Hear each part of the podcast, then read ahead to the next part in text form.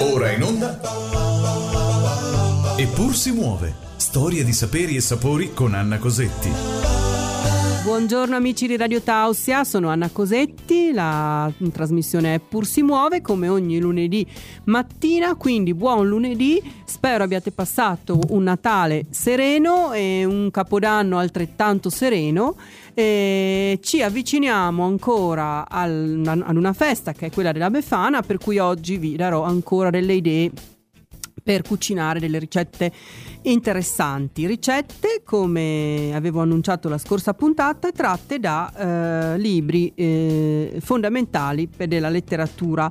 E, mm, non vi avevo anticipato quali libri, ma eh, continueremo il nostro menù letterario. Eh, quindi eh, vi eh, racconterò, vi parlerò, vi dirò degli aneddoti su un, un libro, il, lo scrittore, e, e poi vi ra, leggerò la ricetta tratta dal libro, vi darò prima gli ingredienti, poi vi leggerò la preparazione e chi lo sa che voi non eh, riusciate a eh, riprodurre la ricetta e sarei molto felice se me lo raccontaste al 347 891 0716.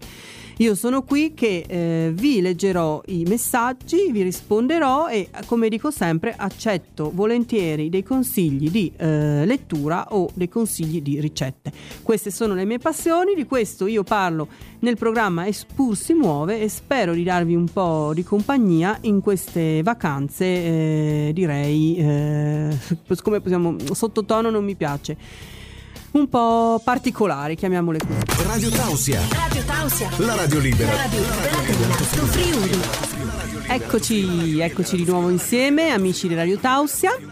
E sono sempre Anna Cosetti, come avrete capito, e adesso eh, è giunto il momento di, di, svelarvi quale libro, ma non ve lo voglio svelare, vi voglio leggere l'incipit di questo meraviglioso libro, a cui io sono, eh, bah, non ho un termine, ma sicuramente riconoscenze, riconoscente soprattutto all'autrice. Vediamo se qualcuno di voi lo indovina.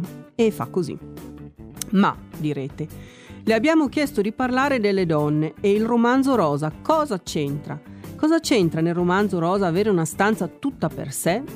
Cercherò di spiegarmi. Quando mi avete chiesto di parlare delle donne e il romanzo, mi sono seduta sulla riva di un fiume e ho cominciato a chiedermi cosa significassero queste parole.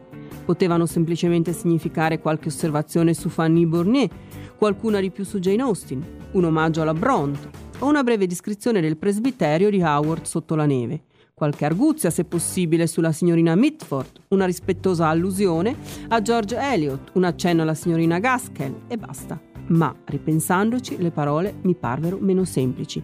Il titolo Le donne e il romanzo poteva significare, e poteva essere questa la vostra intenzione, le donne e la loro immagine, oppure le donne e i romanzi che scrivono, oppure le donne e i romanzi che parlano di loro, oppure il fatto che i tre sensi sono in qualche modo inscindibili. E in questa luce volevate che li considerassi, ma Appena iniziai ad esaminare il soggetto da questo punto di vista, che mi sembrava il più interessante, ben presto vidi che presentava un fatale inconveniente. Non sarei mai riuscita a giungere ad una conclusione, non avrei mai potuto adempiere a quello che è, me ne rendo conto, il primo compito di un conferenziere, offrirvi, dopo un'ora di discorso, un nocciolo di pura verità da racchiudere fra le pagine del vostro taccuino e da conservare per sempre sulla mensola del caminetto. Tutto quello che potevo fare era offrirvi un'opinione su una questione piuttosto secondaria. Una donna deve avere soldi e una stanza tutta per sé se vuole scrivere romanzi, il che, come vedrete, lascia insoluto il grosso problema della vera natura della donna e della vera natura del romanzo. Mi sono sottratta al dovere di giungere a una conclusione su questi due problemi. Le donne e il romanzo restano, per quel che mi riguarda, problemi insoluti. Vorrei sapere chi è vorrei sapere di che libro stiamo parlando, ditecelo al 347 891 0716.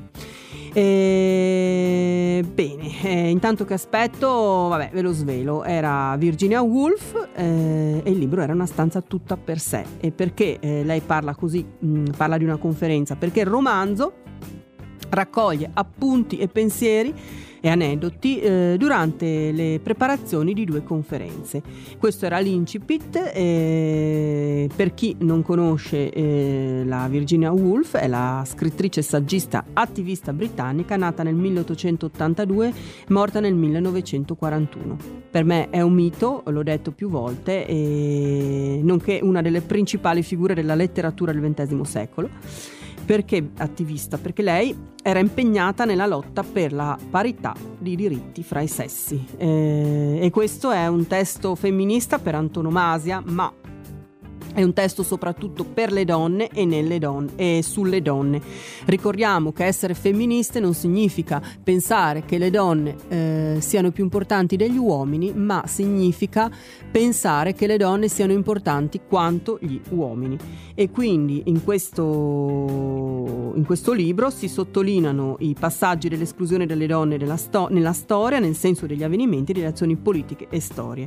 Perché lei stessa è stata vittima. Lei non ha potuto frequentare frequentare l'università in quanto donna. Se state con noi tra poco vi darò la sua ricetta. Stai ascoltando la radio libera dell'Alto Friuli, Radio Tausia. Ben ritrovati amici, amici maschi, amici femmine. Eh, oggi è una puntata, eh, praticamente la seconda parte della puntata cominciata eh, la scorsa volta e che parla del, di letteratura e di ricette con il nostro menù letterario. Siamo arrivati alla quarta ricetta tratta dalla, dal bellissimo libro Una stanza tutta per sé di Virginia Woolf che consiglio vivamente a tutti. E la ricetta in questione è la sogliola in salsa bianca. Eh, cosa dovete fare? Innanzitutto recuperare questi ingredienti: 4 sogliole, 100 g di farina zero, 30 g di burro, del sale grosso, del pepe, 2 cucchiai di olio extravergine di oliva. Per la salsa 30 g di burro, 2 spicchi d'aglio, 2 scalogni, 140 ml di vermouth secco, 150 ml di brodo di pesce, 100 ml di panna liquida e 3 cucchiai di capperi.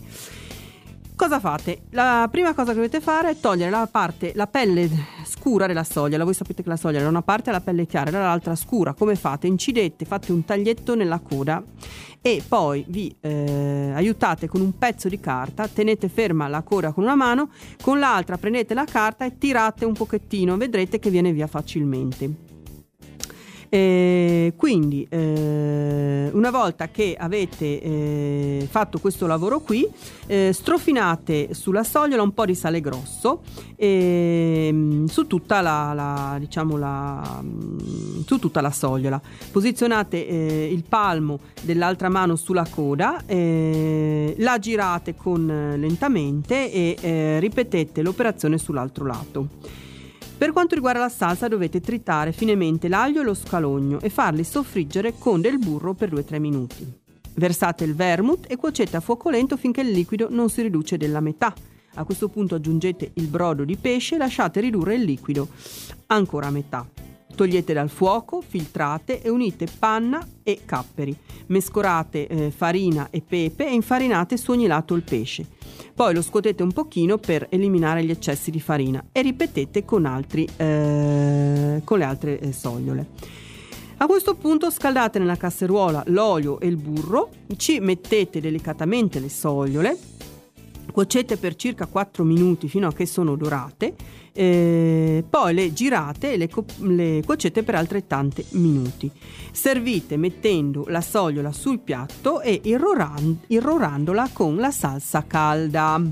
Eh, così mi piace immaginare che la Virginia Woolf eh, nei suoi pranzi o cene, mentre scriveva una stanza tutta per sé, si, eh, si leccasse le dita mangiando questa ottima sogliola in salsa bianca. Eh, vi leggo un pezzettino ancora tratto dal libro che dice La colazione ebbe inizio con le sogliole, distese in un piatto fondo, sul quale il cuoco del college aveva sparso uno strato della più candida crema, per quanto segnata qua e là da macchie brune, come sui fianchi di un daino. Comprate questo libro, prendetelo in biblioteca perché veramente merita. Ed ora abbiamo ancora un pochino di tempo e passiamo a un altro, uh, un altro menù, a un'altra ricetta. che è una ricetta molto semplice e eh, di, una, di una scrittrice che sinceramente io dico la verità non conoscevo, che è Clara Sereni e che sono stata veramente eh, felice di conoscere per, per, parlarvene anche a voi in radio perché merita. E la ricetta è la pizza di verdure. Eh, dunque eh, Clara Sereni ehm, scrive questo libro che si intitola Casa Linghitudine nel 1987 eh, il libro è un ritratto eh, del nostro paese dagli anni 60 agli anni 80 e appunto cosa fa lei? Eh, ogni ehm, scrive le ricette di, del suo passato e le abbina, un po' come facciamo noi oggi, a uh, delle cose che le sono successe. Eh, chi è Clara Sereni? È una scrittrice e giornalista e traduttrice nata nel 1946 e morta da poco, un paio d'anni fa, nel 2018. Questa eh, casa Linghitudine è un ricettario e appunto dicevo in cui ogni piatto è legato a un suo momento particolare della vita, un ricordo incancellabile. E, ed è bello eh, perché dà un valore letterario alle ricette e le ricette diventano occasione di racconto dei simboli di epoche della vita, di memoria, di relazione, di affetti, quello che è un po' secondo me è il cibo e le nostre ricette. Per questo se, eh, se qua posso fare una parentesi le ricette vanno divulgate, non, secondo me non, non, non, ci sono i segreti, bisogna, bisogna divulgarle e bisogna dirle. Vi faccio qualche esempio. Lei abbina la ricetta della salsiccia coi peperoni alla festa dell'unità del 73, oppure la zuppa di cipolle alla scoperta della psicanalisi, oppure l'arrosto di carne a un ricordo di un tentativo di suicidio di quando era in giovane età. E questa spremuta di mandarini che mi ha fatto sorridere, eh, nel, seppur nel contesto triste, le ricorda la morte del padre e di ciò che significa eh, non essere più figlia.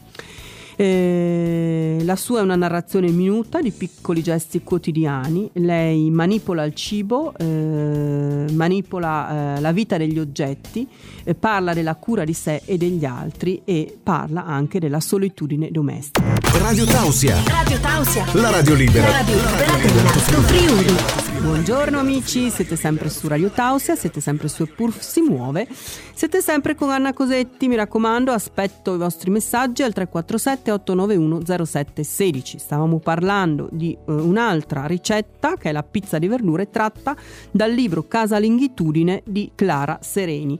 Eh, in questo libro stavo appunto dicendo che lei si interroga, eh, anzi ci interroga, eh, sul rapporto eh, fra intimo e collettivo, fra la storia eh, personale e la, la grande storia con la S maiuscola, fra ciò che è segreto e invece ciò che è esposizione, fra la casa come prigione oppure come destino, oppure come possibile luogo dell'auto-ironia eh, e dell'autodeterminazione. Mi sembrano tutti eh, discorsi interessanti. Sicuramente questo libro lo comprerò come altri suoi, perché andando poi a scovare un po' mh, pezzi della sua vita ho trovato delle cose molto interessanti.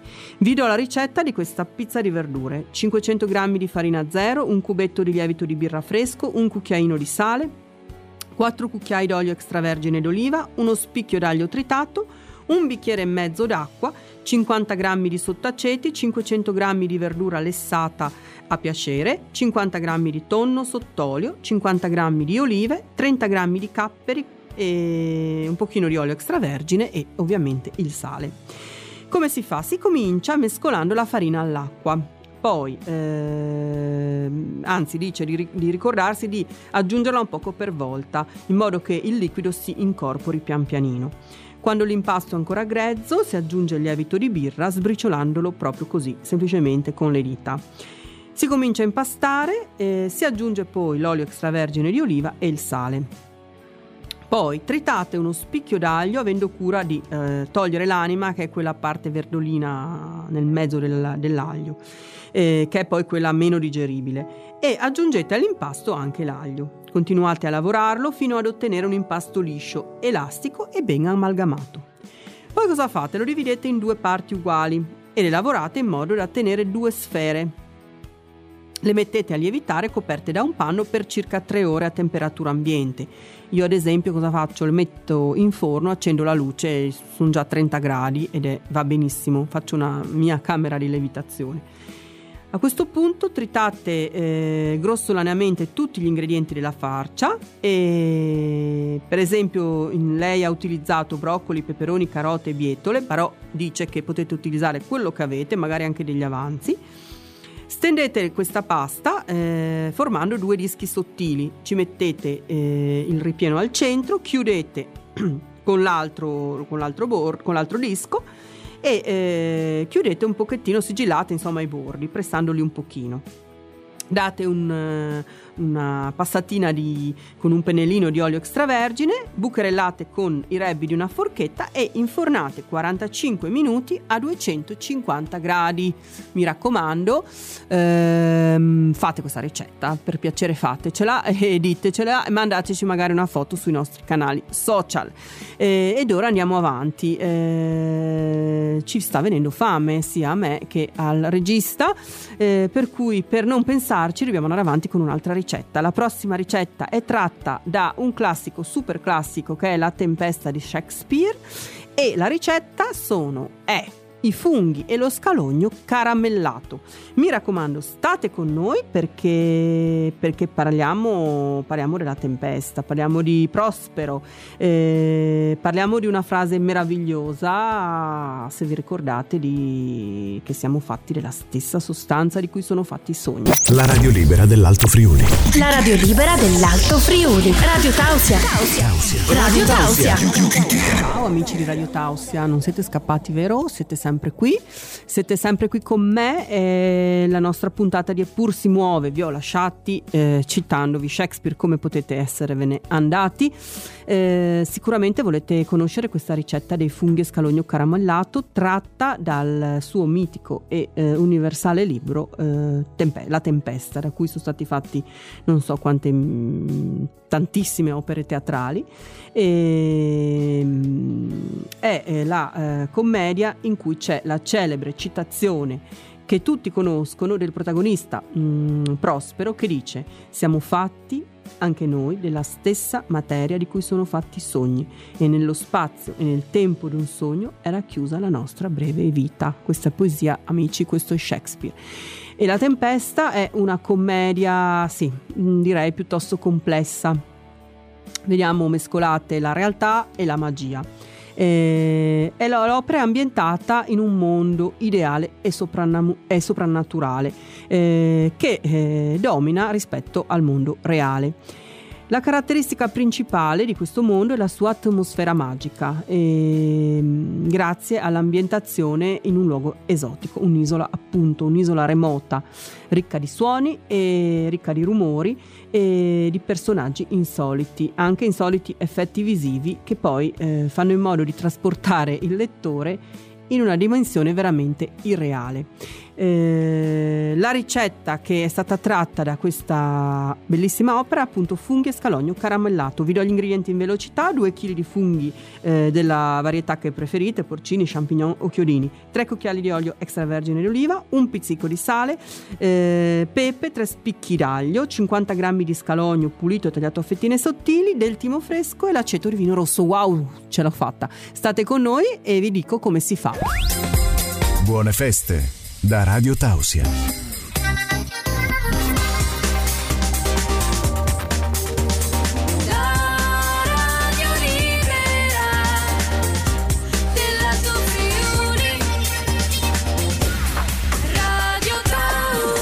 Ciao amici di Radio Tausia, ben ritrovati. Stavamo parlando della ricetta funghi e scalogno caramellato dato le dosi proprio poco fa ci è arrivato un messaggio che ci chiede che cosa diavolo è questo scalogno che viene messo in, le, in tante ricette. Bene, eh, lo scalogno non è altro che un, eh, come possiamo dire, una, un, non mi viene la parola, un mix fra cipolla e aglio, quindi eh, si usa diciamo se si vuole dare un tocco un po' più importante a un soffritto, no?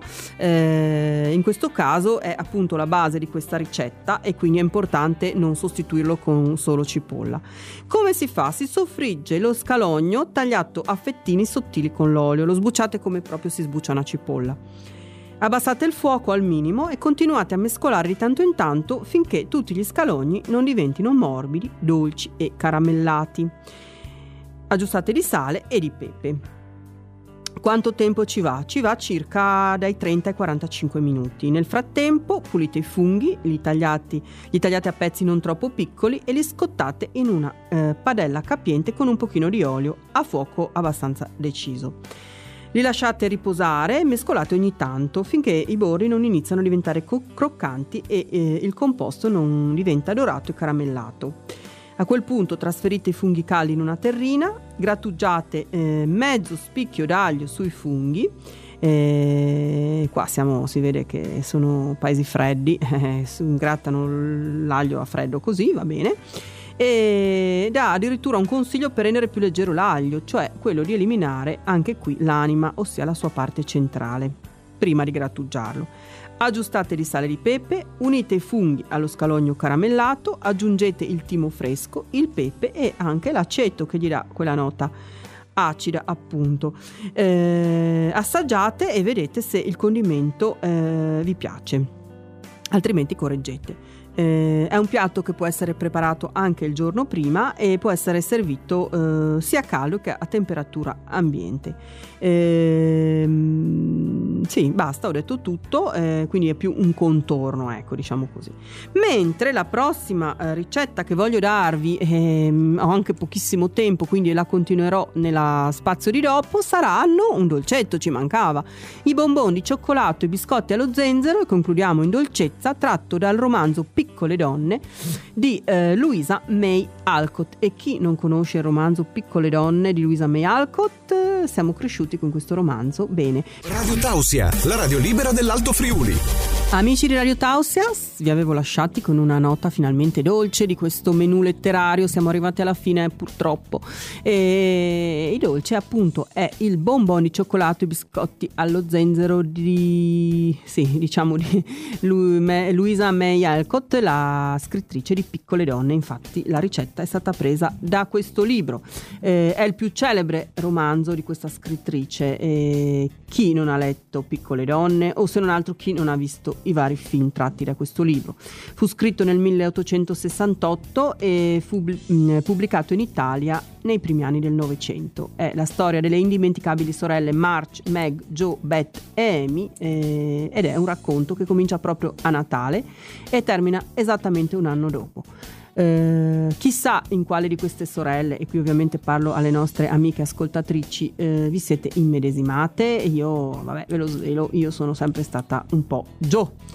Detto questo, eh, dice a un certo punto nel libro c'era del gelato, per l'esattezza due gusti diversi, rosa e bianco. C'era una torta, della frutta e degli incredibili bonbon francesi e in mezzo alla tavola quattro bouquet di fiori di serra. E da qui vi do gli ingredienti di questi bonbon: 200 ml di panna fresca, 100 g di cioccolato fondente, 100 g di gianduia, cioccolato gianduia, eh, un pochino di cacao amaro. Per i biscotti invece 350 g di farina 00, un cucchiaino di bicarbonato, due cucchiaini di zenzero in polvere, un cucchiaino di cannella, 125 g di burro, 175 g di zucchero di canna, un uovo, quanto basta glassa. Fate questi biscotti e questa ricetta con i vostri figli. È molto interessante, educativo e se non avete figli, bah, con i vostri animali. Per i bonbon ammorbidite a bagnomaria e cioccolati mescolandoli. Quando si saranno sciolti completamente versate anche la panna fresca liquida e continuate a mescolare fino a ottenere un composto cremoso, liscio e privo di grumi. Spegnete il fuoco e trasferite il composto in una ciotola, coprite con una pellicola trasparente e fate rassodare in frigorifero per 2-3 ore. Prelevate un cucchiaino di composto alla volta e lavorate le palline con le mani per dare una forma sferica. Adagiate le palline su un vassoio e mettete in frigo per un'ora. Infine fate rotolare i bonbon nel cacao amaro e questi sono pronti. Per i biscotti setacciate insieme farina, bicarbonato, zenzero e cannella e versate nel robot da cucina. Aggiungete il burro e frullate fino a ottenere un composto sabbioso. Poi aggiungete zucchero e uova. Impastate brevemente fino ad avere un composto liscio. Avvolgete la, eh, la pasta nella pellicola e mettete in frigo per una quindicina di minuti. Poi preriscaldate il forno a 180 gradi, rivestite due teglie da forno con la carta, Stendete l'impasto a uno spessore di circa 0,5 cm e poi fate appunto i biscotti con l'aiuto delle fornine. Per 12-15 minuti in forno li raffreddate e li decorate con la glassa. Buone feste da Radio Tausia.